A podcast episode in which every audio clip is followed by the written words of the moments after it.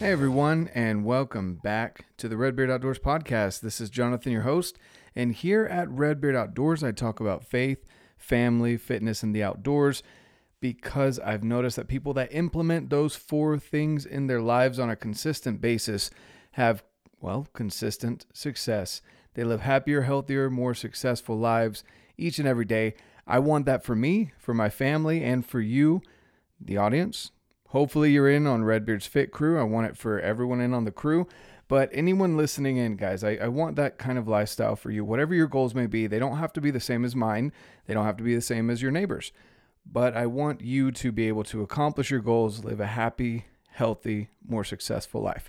So, with that being said, before we get into today's conversation with Courtney, who is just an amazing overall individual, I'm really stoked to have her on the podcast. She does great things in the outdoors industry. She helps women getting into the outdoors as she has gone through her own struggles and overcome fears and trials. I'm excited to share her story with you guys today. Today being Saturday. So on Saturday, I have the sit down, Saturday sit down, where I share a great conversation that I've had with someone that for me, I'm interested in their story and want to learn from. Also, on Mondays, I do gear reviews, and on Wednesdays, I do a solo episode, just kind of a pick me up in the middle of the week, keep that fire lit under your butt, and keep you moving through your week. So stay tuned. If you're listening, give it a follow, or if you're listening to this on YouTube, go definitely subscribe. Everything is growing. I really appreciate it, guys, as the podcast continues to grow. Thank you so much for your support. I want to give a quick shout out to our sponsors for the show and affiliates with the show. First and foremost, of course, guys, I would love for you to get in on Redbeard's Fit Crew on Facebook. And of course, the First Form Outdoors Facebook group. Both of those groups are great communities for you guys. Uh, a great use of social media, to be honest with you, where you can link up with people that you probably would never have met in your life throughout the country, throughout the world, where basically they're just pursuing the same thing as you and you're going to find someone that has more than likely gone through the struggles that you're dealing with. You can learn from them, help each other out, hold each other accountable, and just grow together, applying all of the things between fitness, nutrition, and getting outside so that you can live a better life. Also, definitely want you guys in on those weekly calls. So if you're not, if you don't have Facebook, as I've been saying in previous podcasts, I'll continue saying it. Send me an email. I want you to be able to make it to those weekly calls that we have on Zoom or on Facebook if you have Facebook. So send me an email and I'll get you in on those calls. All right, now on to backcountry nutrition, guys. Alpenfuel and Heather's Choice are my go to options for backcountry nutrition. If you're out right now, uh, snowboarding, skiing, basically any kind of snow sports, if you do things in the winter time, uh, definitely go check out Alpenfuel for some warm granola. It's the best granola on the market, guys or Heather's Choice if you're looking for some other meals that involve meat and veggies. Definitely go check out those two companies. They are amazing companies to support, but also they make a great product. So definitely go check those companies out. Another great company to look at is Black Ovis. Go check out the link down below, guys. Black Ovis, you can get your your boots, you can get some clothing. They've came out with their new merino layers. Go check those out you can get pretty, pretty much as a smorgasbord of outdoors gear. Go check out the link down below for Black Ovis and you can get your supplies. There's plenty of deals going on right now during the holidays. Don't miss out. If you're looking to upgrade your digiscoping system, go check out allin.co for the Allin digiscoping. Use code REDBEARD, you get 10% off and free shipping. So definitely go check that out, guys. It's my favorite digiscoping system on the market. It's simple, it's fast, and it's secure. So you'll be able to get the footage that you're wanting. If you're in the market for stabilizers, go check out Quattro Archery. They are doing amazing things, guys. They are growing, they're expanding, and they continue to put out great quality stabilizers. If you're looking for a glassing system for your binoculars, definitely go give Kestrel Glassing Systems a look. The link's down below. Go check them out. And of course, last but not least, guys, if you have a beard, whether that be a long beard, short beard, itchy beard, whatever kind of beard, or your spouse or your children have a beard, go check out affectbeard.com. They have some great scents, and uh, you can save some money with code REDBEARD10 so that you can have a good smelling spouse or you yourself can smell good and not itch with your beard and just make it look good, guys. And a percentage of all purchases goes to charity. So there's a win win win. Go check it out. affectbeard.com. All right, guys, without further ado, here is the amazing conversation that I had with Courtney Preet of her outdoor journey. You definitely don't want to miss it. Tune in and enjoy. All right, guys, I've got an amazing guest here, Courtney, and she, I met her through Instagram, uh, just social media. I loved her story. I love what she's doing. I love that she's got family, loves hunting, has been into hunting for a while. Uh, just had some great success this year as well. Uh, you've had your own trials that you're going through. I just love your story, and so I wanted I wanted the audience to to hear a little bit from you and get to know who you are. So, uh, in a nutshell, who are you, Courtney? Oh gosh, this is always the hardest part of the question for me. Who am I? Um, it feels so multi-layered, but yeah. So I'm from Oregon, just a small town girl. I actually live four driveways down from where I grew up, uh, which my parents still live. So it's pretty awesome to just live out here and have this kind of country lifestyle with them. Um, I'm a mom of two crazy kids. Um, I'm a hunter, like you said, and I host outdoor events and camps for women to expand their knowledge, to you know, pick up a bow and learn how to bow hunt um, or just build their confidence off grid so that they can feel like they can go out and be capable and do the things that they want to do. Um, I'm a military wife, so my husband's deployed. He's right now up in Sitka, Alaska. So I have the best of both worlds, kind of getting to spend my time between, you know, the beautiful Pacific Northwest down here in Oregon, and then also up, up there in Southeast Alaska. So yeah, we're just kind of living living the dream right now. That's awesome. So you're like, hey, babe, I want to come visit you. Uh, actually, I want to go hunting. we get to do quite a bit of uh, hunting and fishing up there. We actually bought a boat when we knew that we were going to transfer up there. And so we've been spending a lot of time on the water, just halibut fishing, salmon fishing. Um, so we're eating pretty well. I can say that for sure. That's awesome. That's really yeah. cool. Yeah, that's Alaska's definitely on my list to get to. I'd, I'd love to go up there. There's so many things to do up there. Um, I've got a buddy that goes up there just about every year and salmon hunts or salmon hunts, salmon fishes, um, and he loves it. He absolutely loves mm-hmm. the the country up there. So um, I'll have to get up there sometime. But that's cool. I, have never heard of a deployment up to Alaska, so that's that's awesome. Um, so you know, again, just I absolutely love your story. You you you host events for women um, that are, are getting into archery, rifle. Do you both archery and rifle? Mm-hmm. I actually grew up rifle hunting primarily, and then about seven years ago, picked up a bow. And I think I have like an addictive personality anyway. So putting a bow in my hand was like I'm I was hooked immediately. Yeah. That's awesome. So, okay, let's get started from the, I guess, the very beginning of of your story here. So, you grew up in Oregon, which is yep. another state that I'd love to go visit. I'll, I'll probably be up that way, um, the beginning of next year. But it just looks gorgeous. It's, it reminds me of my home, but with bigger mountains. So I'm from North Carolina. Um, it's just very Oregon looks very green, and it's got mm-hmm. you know the bigger mountains than the Appalachian Mountains. And uh, you guys have a lot of stuff going on up there. So explain, kind of, I guess, growing up, did you get into hunting? I imagine through your family, or was it another way that you got into the outdoors? Yeah, so it was through my dad, and um, really he nurtured that from the time that I was just a young kid. Um, in fact, I guess apparently my first time deep sea fishing, I was six weeks old, and my parents took me out. So the outdoors were just kind of always ingrained in what we did and how we lived.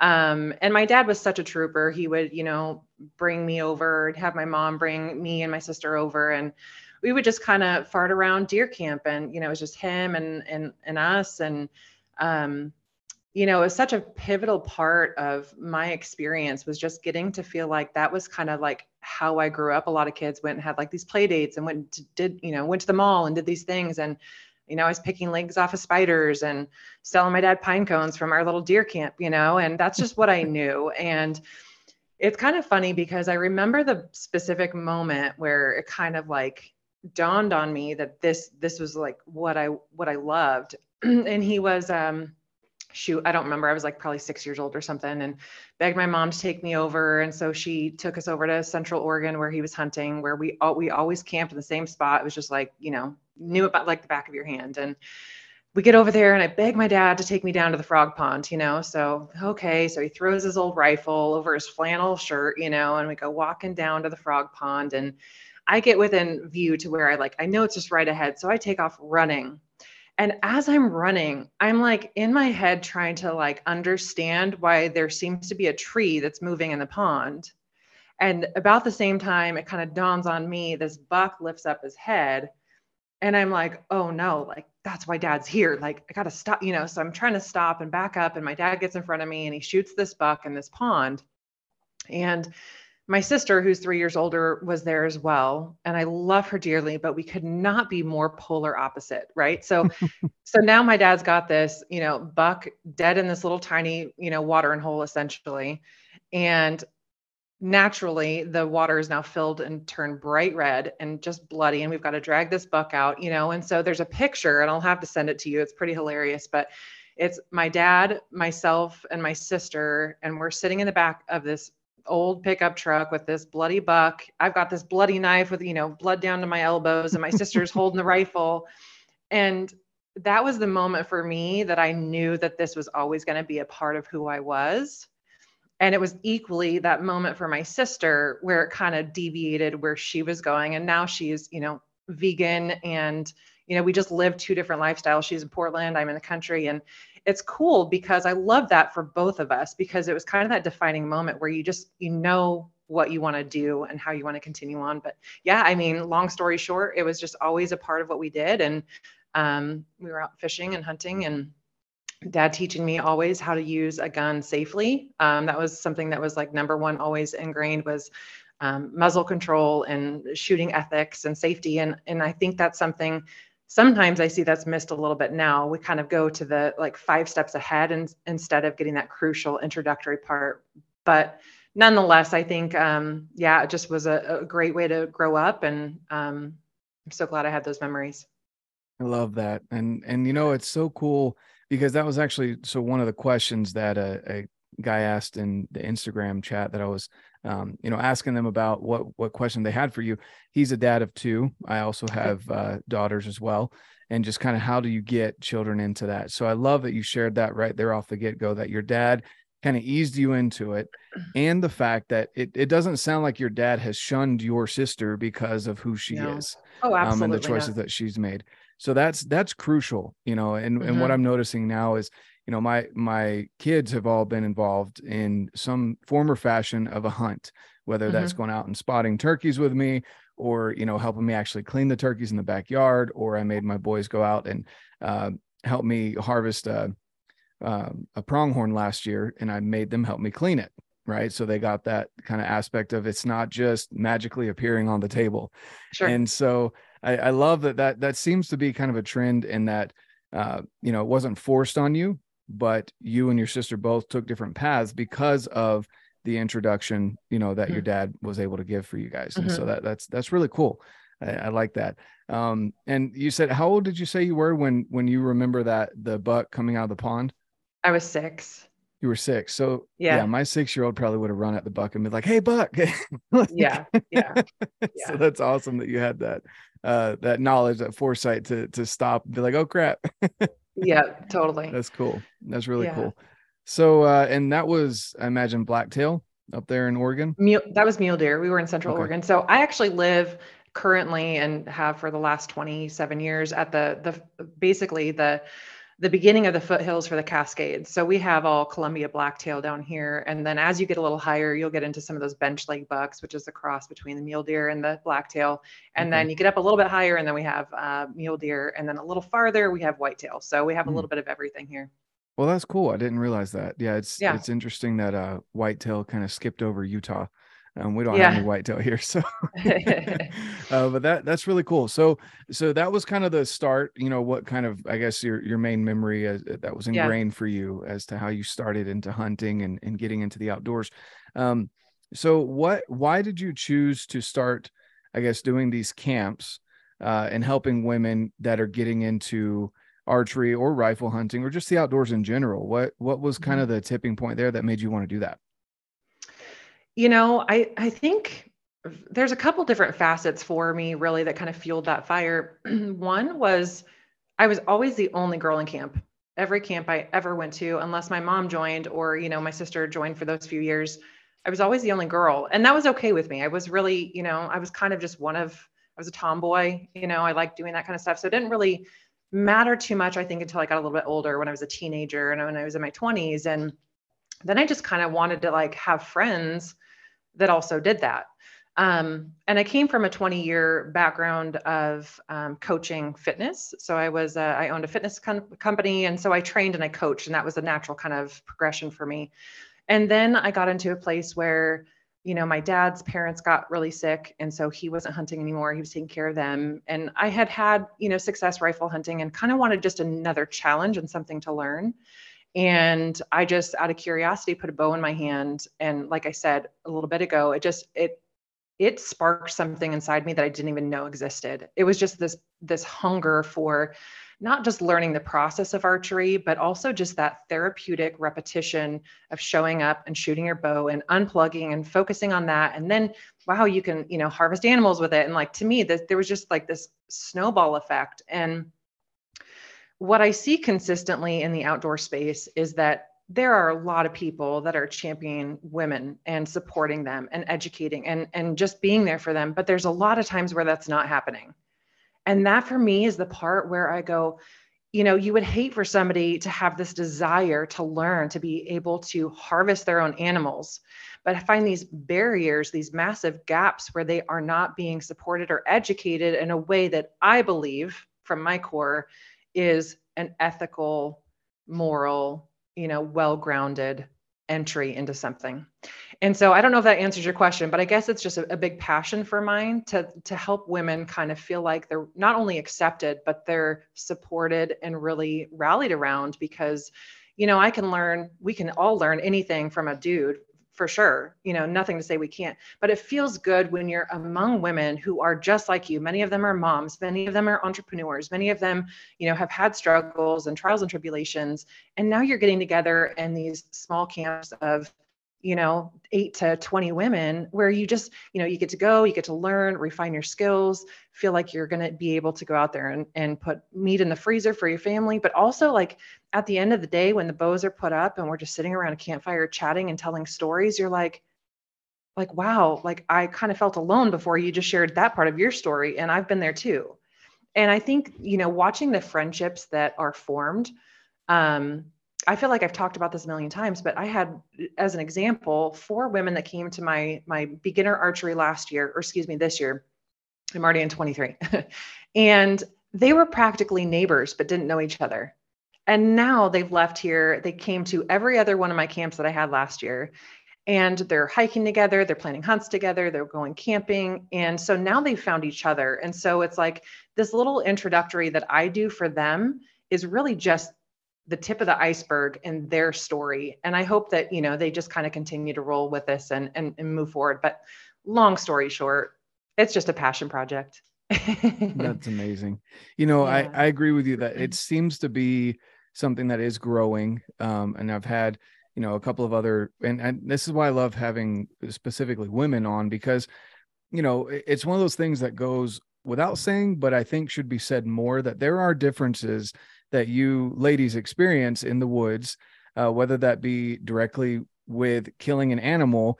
I know it just seems like to me that women are a lot more spiritual. I know there's there's there's men that are pretty spiritual and, and in tune with nature, but it feels like to me that that seems to be something that is just in the core of of mm-hmm. women themselves.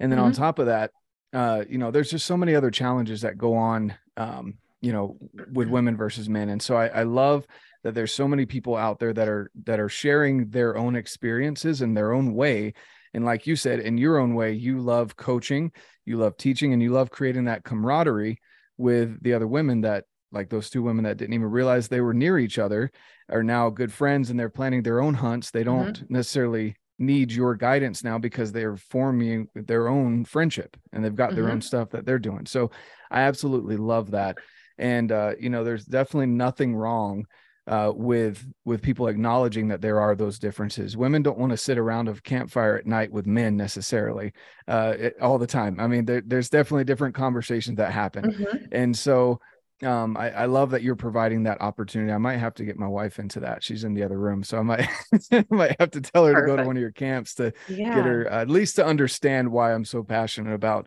uh, what I do. But um, that's really cool. I, I, I really appreciate that that you're doing that. You're turning a passion project into something more that is impacting lives, yeah. and not even just lives, but generations. As mm-hmm. these women carry those values into their homes and teach their children or able to get along with their spouses a little bit more during hunting season or maybe even more competitive because they want to go hunting when he does you know things like that and so i think that's really cool i, I really love that um so you were talking about you know uh, about fitness and how you were a coach there. Uh, was it more crossfit? Was it bodybuilding style? What what's your i guess your idea on fitness um, and how has that transformed over the last couple years? Yeah, it's transformation is basically hitting the nail on the head with that because, you know, when I started coaching, um, I first got my personal um, certified personal trainer certifi- certification when I was like 18. and for me at the time, it was really just about I, I came in and I was watching these ladies just like work on rehabbing from a surgery or having a baby. And I was like, that's really cool. I want to help them like achieve the next thing. Um, and then I became a mom and so then my fitness business became all about moms and babies. And we had a, a, gym and we did classes with our kids and classes without our kids. And so it was kind of that for a while. And then it became training triathletes and ultra marathon runners and, and those who are just like kind of taking this next level in their, you know, their, that milestone um, to go run races. Um, and then ultimately, I found that my own fitness journey kind of took this ebb and flow too. You know, I was a triathlete for a while and then I was doing train to hunt competitions and but it always came back to my desire for fitness was all mental with this kind of caveat that I wanted to be a really effective hunter. And that's kind of the model that my my fitness business took was training essentially outdoor junkies. So that could be somebody who's going to be a mountain hunter. This could be, you know, your occasional rifle hunter. This could be a Midwest gal that wants to learn to stabilize her core so that she can shoot sitting down and draw her bow from a seated position. I mean, it was all of those different facets of just helping outdoor athletes be be able to hunt longer and harder and never i mean we've all been to that place where you're so physically tapped out that you're like i'm just done or i can't hunt today or you know whatever. And so i wanted just to kind of mitigate some of that that discomfort a little bit by helping people just stay in it longer. I love that. Okay so you kind of skipped over something there that i think is a little key and i want to bring it back up and then we'll get into you know again that transformation. And the reason why i use that term of your transformation on fitness is because it really does like I've noticed it in myself and most people that have been lifting weights or into sports ever since high school or even before that there is this kind of transformation as you get more knowledge you figure out your own body you also figure out mm-hmm. your goals change right mm-hmm. as a young mom versus someone who's got kids that are a little bit older that can do a little bit more or you feel more comfortable leaving them you know with a daycare or a sitter or whatever or they could even go and work out with you. So things transform over time and if they're not you might need to reevaluate your life a little bit in my opinion.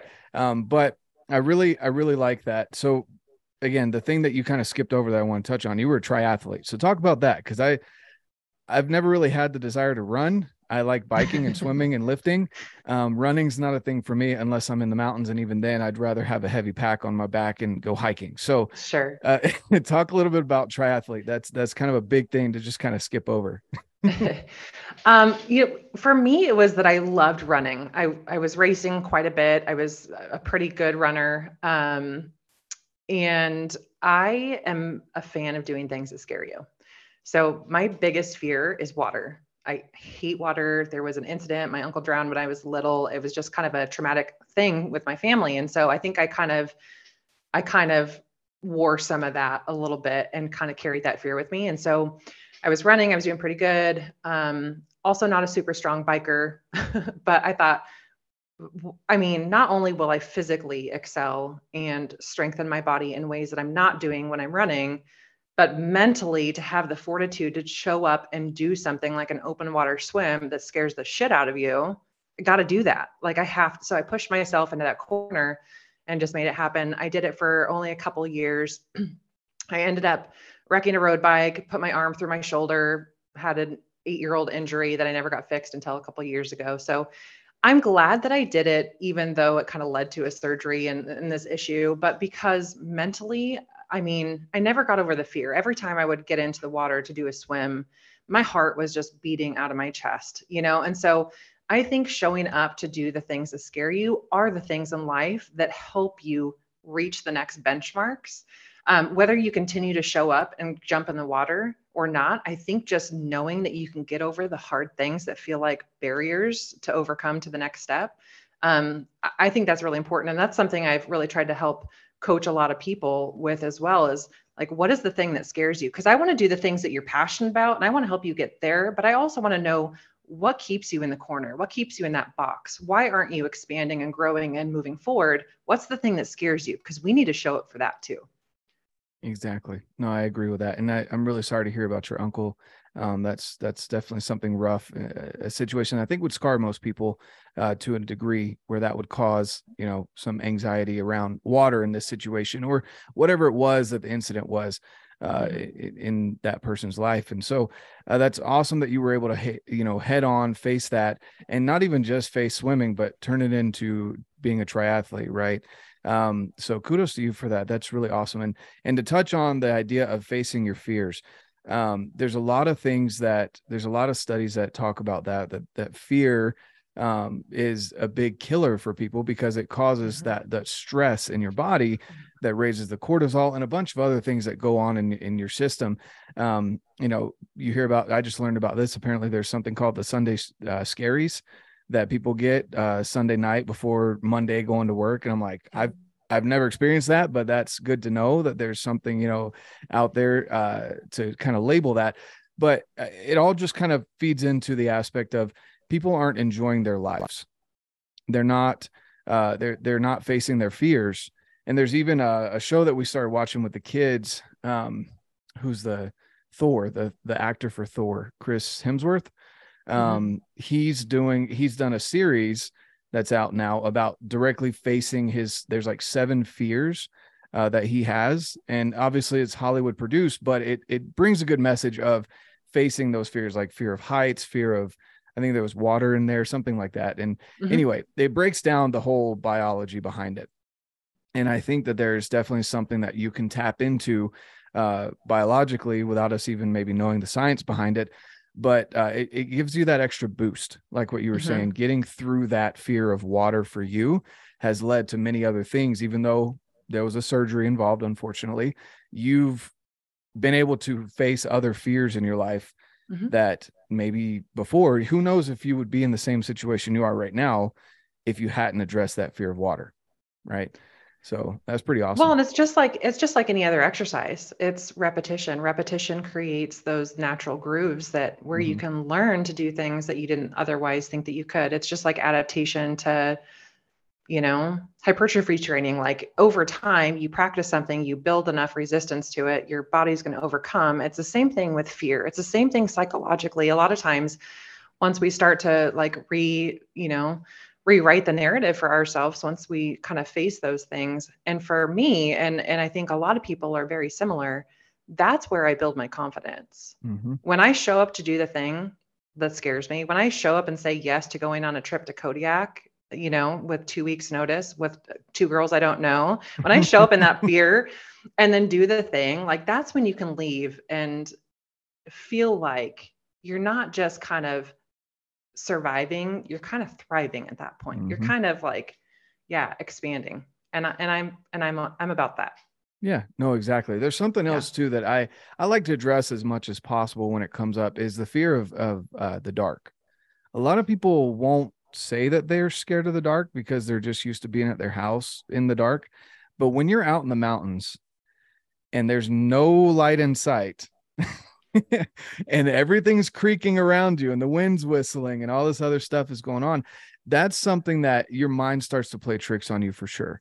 And Absolutely. I know for me, for me personally, something that I've done is I force myself to hike in the dark if it's an established trail. If I'm going up the side of a mountain a little different story. You want to be safe. But if there's a trail that I'm on that I'm hiking in, or if I'm hanging out at camp, you know, I I I put myself through that kind of that stress to get over yeah.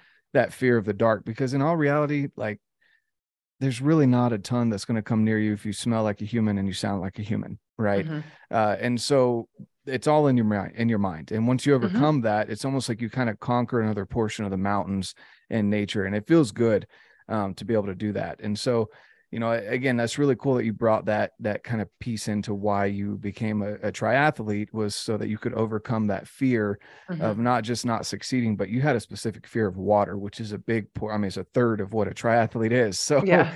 uh, that's kind of a big deal uh, I have to say, when you're, you know, you're mentioning being scared of the dark, anytime you take away a sense, right? So your sight, that's a huge sense that m- most of us are using every single day. And so once you take that away and are essentially blind, yeah, you it just creates a whole new experience for you because you're not able to use your vision to tell yourself one, is there danger close to me?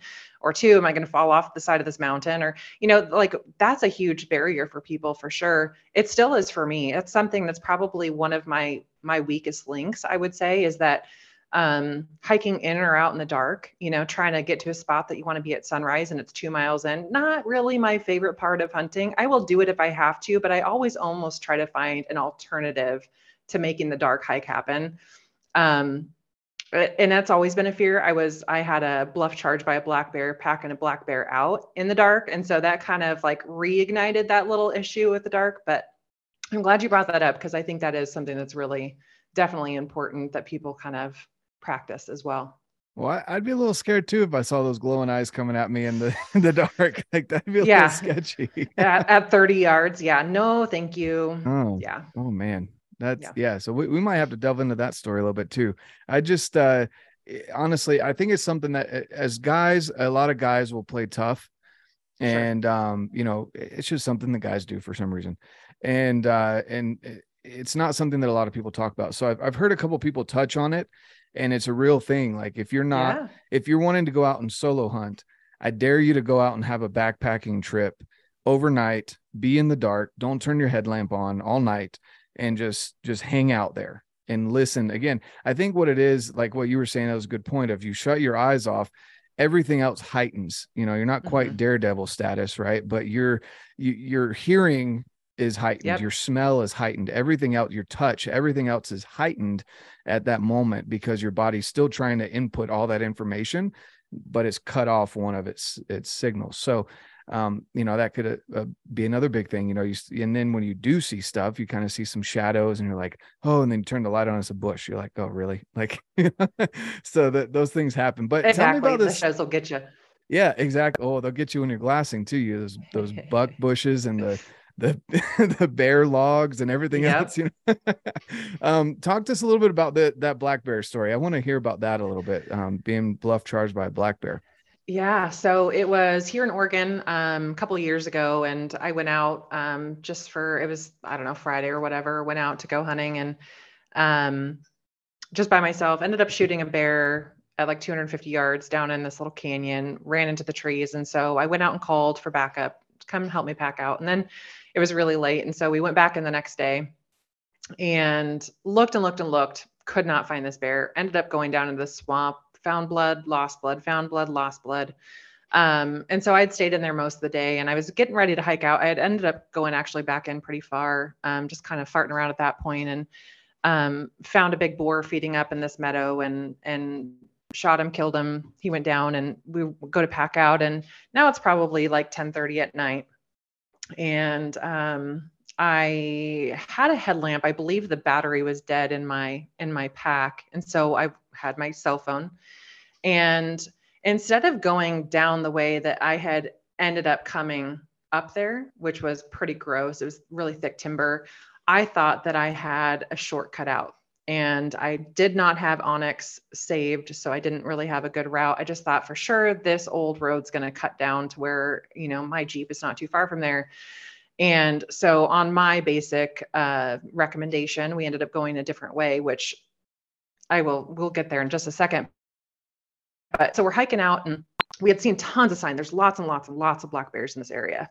And we're hiking out. I've got my cell phone. He's got his headlamp on. It's just a buddy of mine. And um, I always pack a sidearm. It just that's kind of helping, you know, with my confidence. So I had my sidearm on and and uh, we heard something kind of run down a little bit earlier, about a mile in, and whatever. You know, you don't think too much of it. You just kind of can't let yourself tap into that. What was that noise? And we kept going and we oh, get into this, um, this really, this freshly cut unit for logging and uh, standing in the road about 30 yards in front of us is a black bear on his back legs.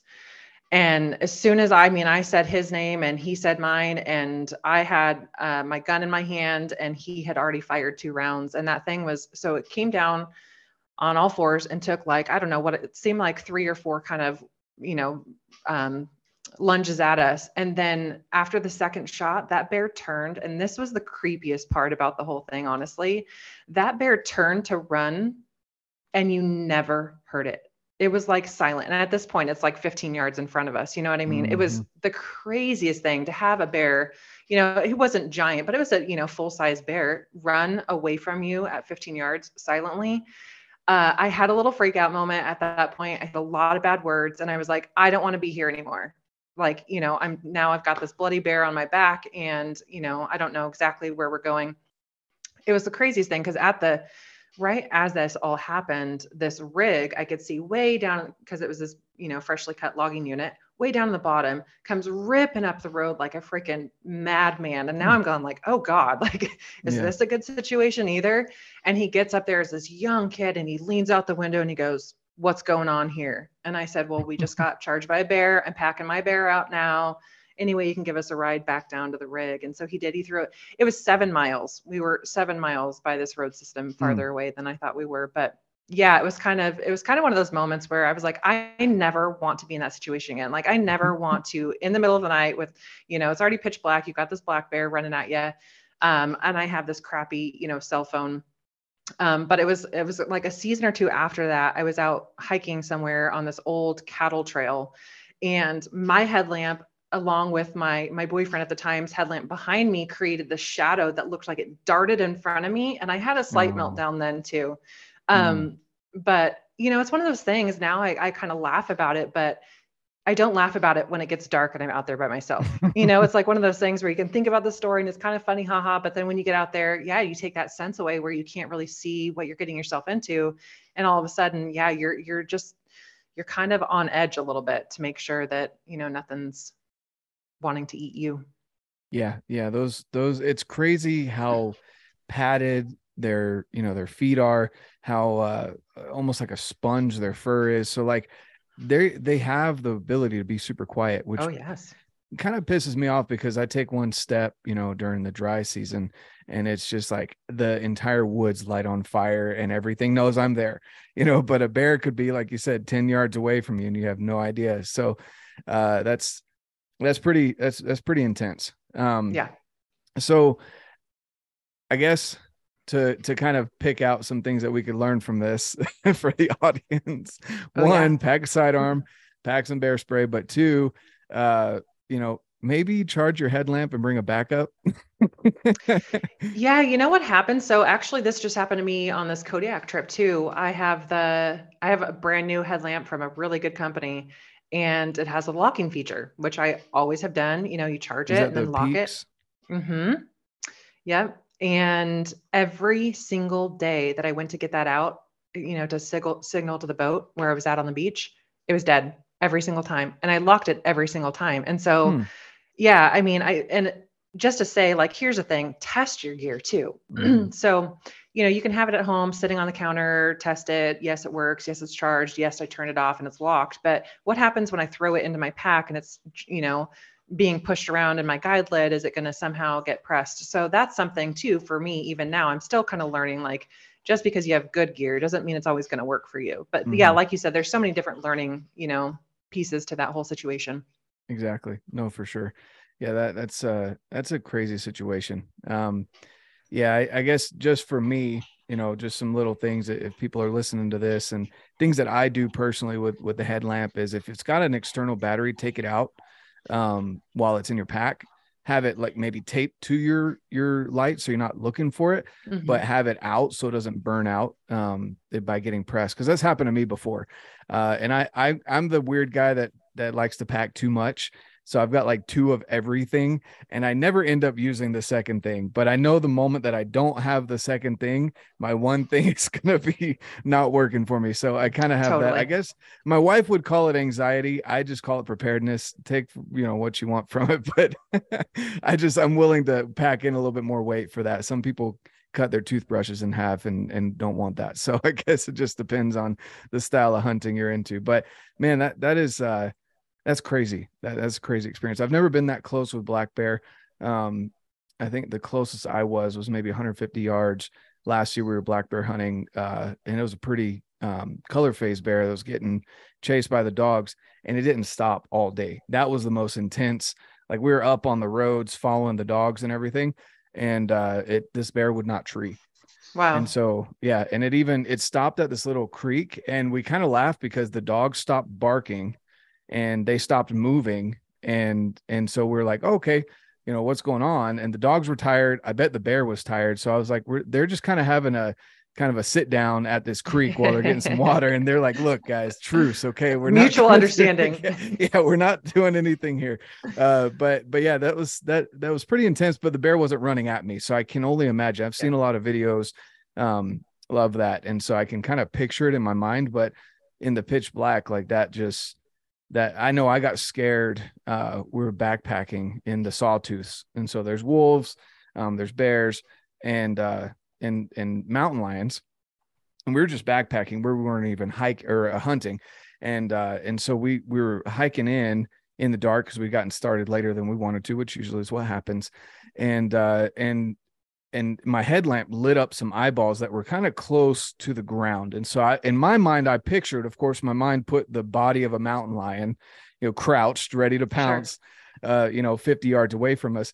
And it, it lifted his head up, and then we got some, we were able to see it was a nice buck. And I was like, okay, I'm okay with that. But it's still, I I definitely I can understand the anxiety of uh or the stress of being there in front of a bear like that. That would be that that would not be fun especially with the bloody meat on your back, you know. Don't they say though that there's a difference between predator and prey's eyes reflection in the mm-hmm. dark? Yeah. yeah. green versus red. Yeah. Yeah, yeah that I wasn't going but, through my mind at the time. Yeah. well, and two, uh, you can also kind of like judge the spread of their eyes because you know predators will be closer kind of like ours are on the front of our face because we're always looking forward whereas yep. prey is more on the side because they're able to see more around them and they're more in a defensive stance rather than predators that are, you know, their eyes are on the front. So all of that to say, that wasn't going through my mind. I just saw eyeballs yeah. close to the ground. so, yeah. You're like, this is my moment. yeah. Th- here we go. yeah. um, but no, that that's that, and that's a really good point too. You know, test your gear, test it in all the situations, cold, mm-hmm. wet, uh, whatever you're going to be using it in.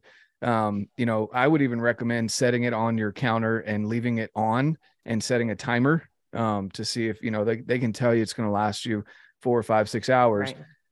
who knows you know? And so that's another good thing too. So th- those are all really good tips. I appreciate that. Um, all right. So we've kind of talked about you know fitness. We talked about the outdoors.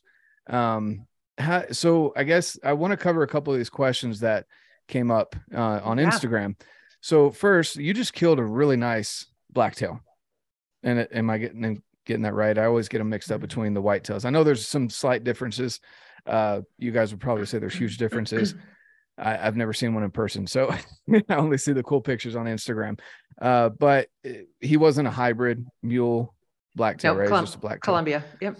Awesome. So I guess tell us a little bit about that story, unless uh, you want to. I don't know if you've shared that on the anywhere else. I don't want to blow your story up if you're going to use it somewhere else. Um, well, the coolest part about all of this is that I just killed three really great blacktail. Um, two were Sitka blacktail up in Kodiak, which I thought I was never going to come down from that high. And then I came home and ended up connecting with my target buck.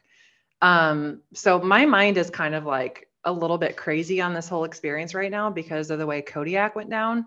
Um, and the fact that overall I've, I have four gorgeous blacktail bucks right now. I'm just like, this will never happen again. This, I actually enraged my husband and I said, we're going to have a taxidermy bill. and he's like, I knew when you said that we were definitely going to have a taxidermy bill because you're not a big taxidermy person. So, um, Yeah, so came home from uh, hunting Kodiak, and we had like I don't know a week and a half or something. My husband came down to visit uh, for a couple days, and I was just kind of watching cameras and figuring out, you know, what's this buck doing, and um, he was again like most blacktails do. Uh, they call him the gray ghost. He was only coming around at night, and um, you know, just kept pulling cards and kept watching and kept watching. And um, I had a couple doe that kind of started to act like they were getting pushed around a little bit, probably coming in um, to their cycle. And so I thought, okay, this is the time. At the same time, we had this like convergence of this kind of storm that came through.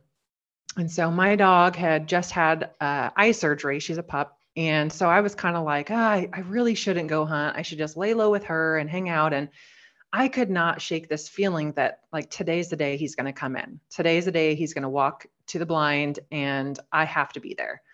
And so I got all geared up and headed out, sitting in the blind. And, you know, I'm a mom. And so I was kind of feeling guilty. And then, you know, I just, should I get home? And I'm like, no, you have this feeling. You got to sit out here. He's going to come in and so I grabbed my cell phone out of my pocket and I started, I was like, okay, at least I can work. So I started doing show notes for my podcast for the next episode. And I'm writing the show notes and I look over and I never heard him come in. He's standing right in front of me at like 16 yards. And I'm like, okay, great. Well, do I want to reach over here and press play on the camera? And I'm somebody who's like, the hunt is the most important thing for me. And I'll never, I'll never like, purposely do anything that puts the hunt or the harvest or the shot at risk to like turn on a camera. And so my camera's already set up, but I'm like, I'm not even reaching over there to press play. So I knocked an arrow and came to full draw and just settled in and made a perfect shot on him. And he ran about 60 yards and just piled up dead. Um, and then I was like, holy cow like i knew this was going to happen today. And the fact that i almost had talked myself out of it to like stay home with my pup or do you know like nothing really needed me. I wasn't neglecting anything but just knowing just like reading the sign he hadn't come through at all during the day and to have him show up i was just like elated um, and then of course i called my husband and i was like buck down. And he's like which one? And i was like the one. And he's like oh my gosh like your season has been insane. So yeah i'm still very much living in that in that moment. But um everything's processed. We've got a ton of meat in the freezer. My parents That's all awesome. my friends it just like that part makes me so happy. Just being like here you go. Here's some jerky. Here's some steaks. Here's some so getting to share the wealth has been really fun. That's cool. And that was the morning was that that was in the morning or the evening that was in the afternoon okay. yeah about okay, cool. i think he came through at about oh what was it 330ish mm. 320 mm-hmm. yeah. yeah Awesome. That's really yeah. cool. So that that thank you for sharing that. That's really really awesome. Uh, you've had a lot of ups and downs, and just in the last couple weeks, and some scares and things like that. Uh, that yeah. you've so you you've gone through a lot, and uh, I think it's amazing that you're still able to push through and stay so focused and dedicated on on what you what your mission is, what your goals are, and uh, didn't let those scares you know bring sure. you down. So um, between health scares and everything else that you had going on. So I, I really appreciate uh, again you making the time to be on the podcast here with with me and share your story with the audience. But um, but also you know just the fact that you're you're able to push through. You didn't let that. You didn't sit on the couch and just kind of wallow in in in things that were going wrong. You got mm-hmm. up and and you even were able to share some things I know on Instagram and and all that that you were just kind of pushing people to uh, to do things better in their lives. Mm-hmm. Uh, so that as you were suffering, right? So that to me, again, that just speaks to the character of person that that you are, um, and you obviously have been through struggles in your life, and you know how to overcome them.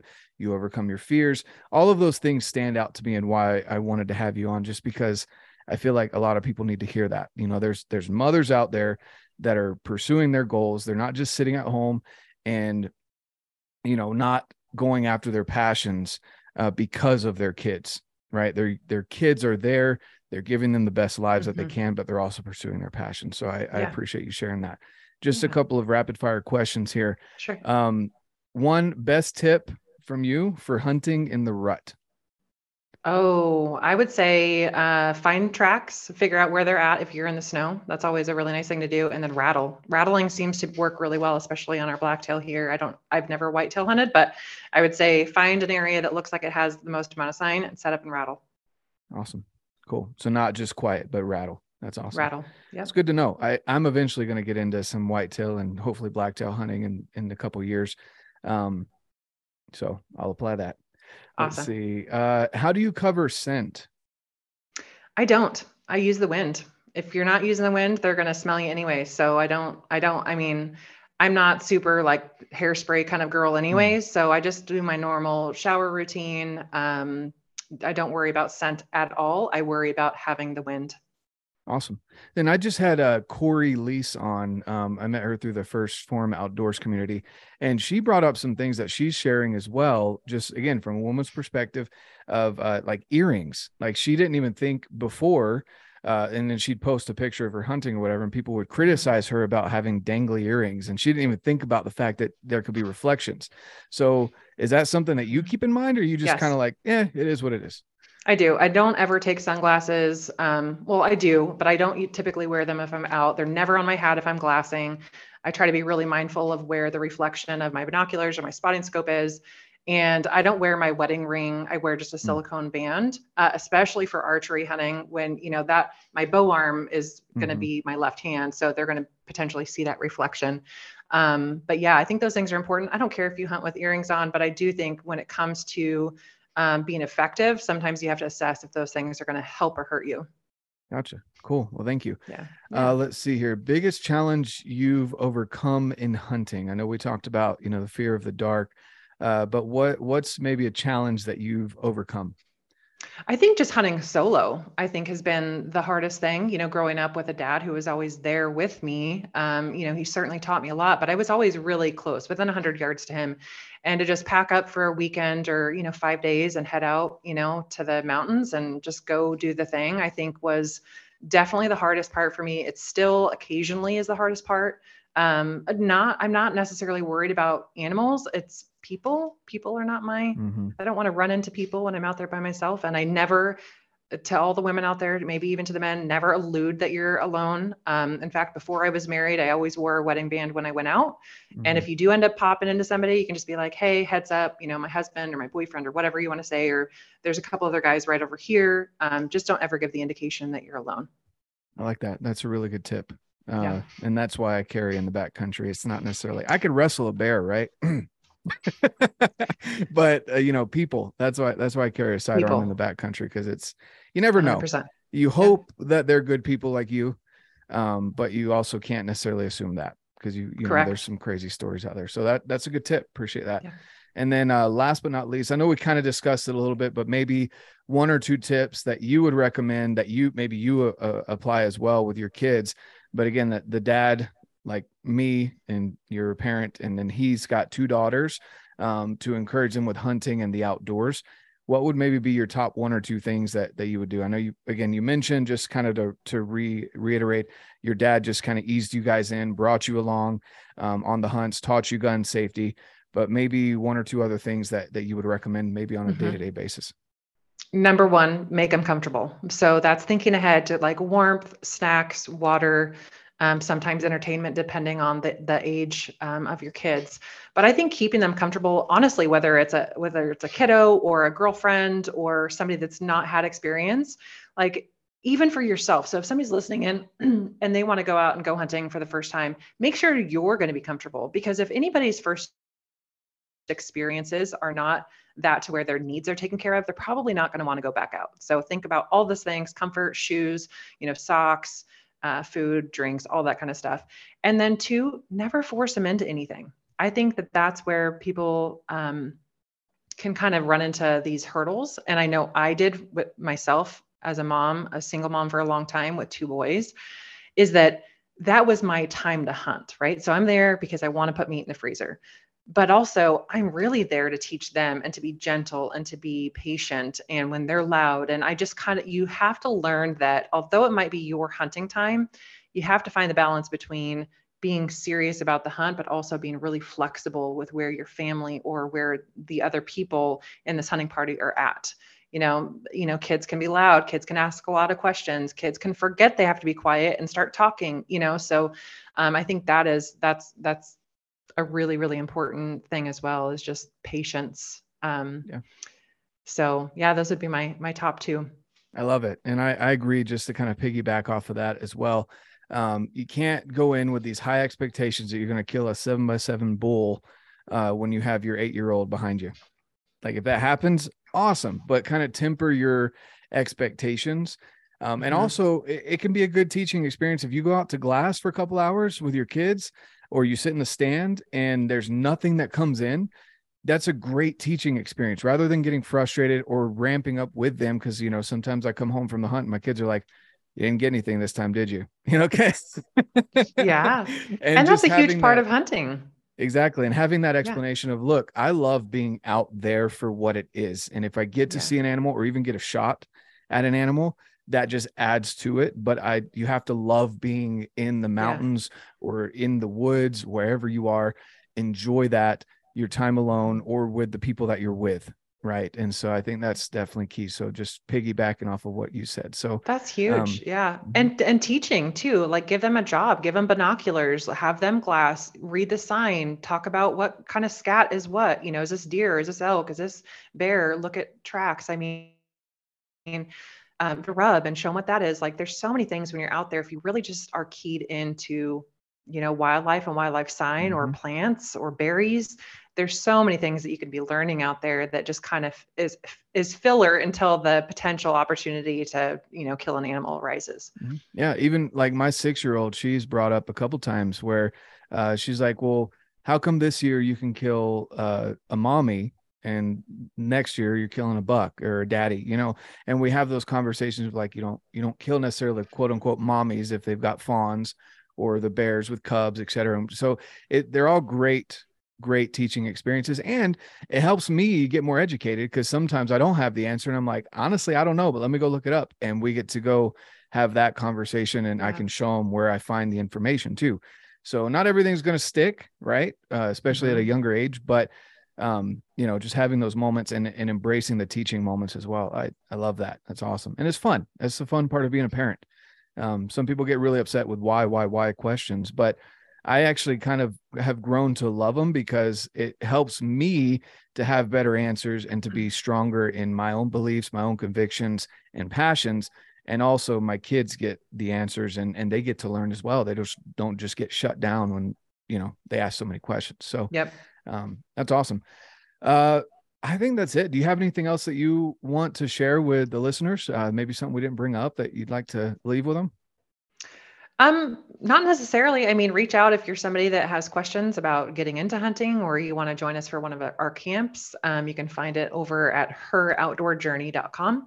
Um, but always happy to answer any questions that come into my DMs. So please reach out. Feel free to do so. And uh, just thanks for making the time and having me on. It's been fun to have the tables uh, reversed here and just get to chit chat about the things that are passionate to me. And I appreciate what you're doing and and your podcast. And just thanks for being a voice in the outdoors.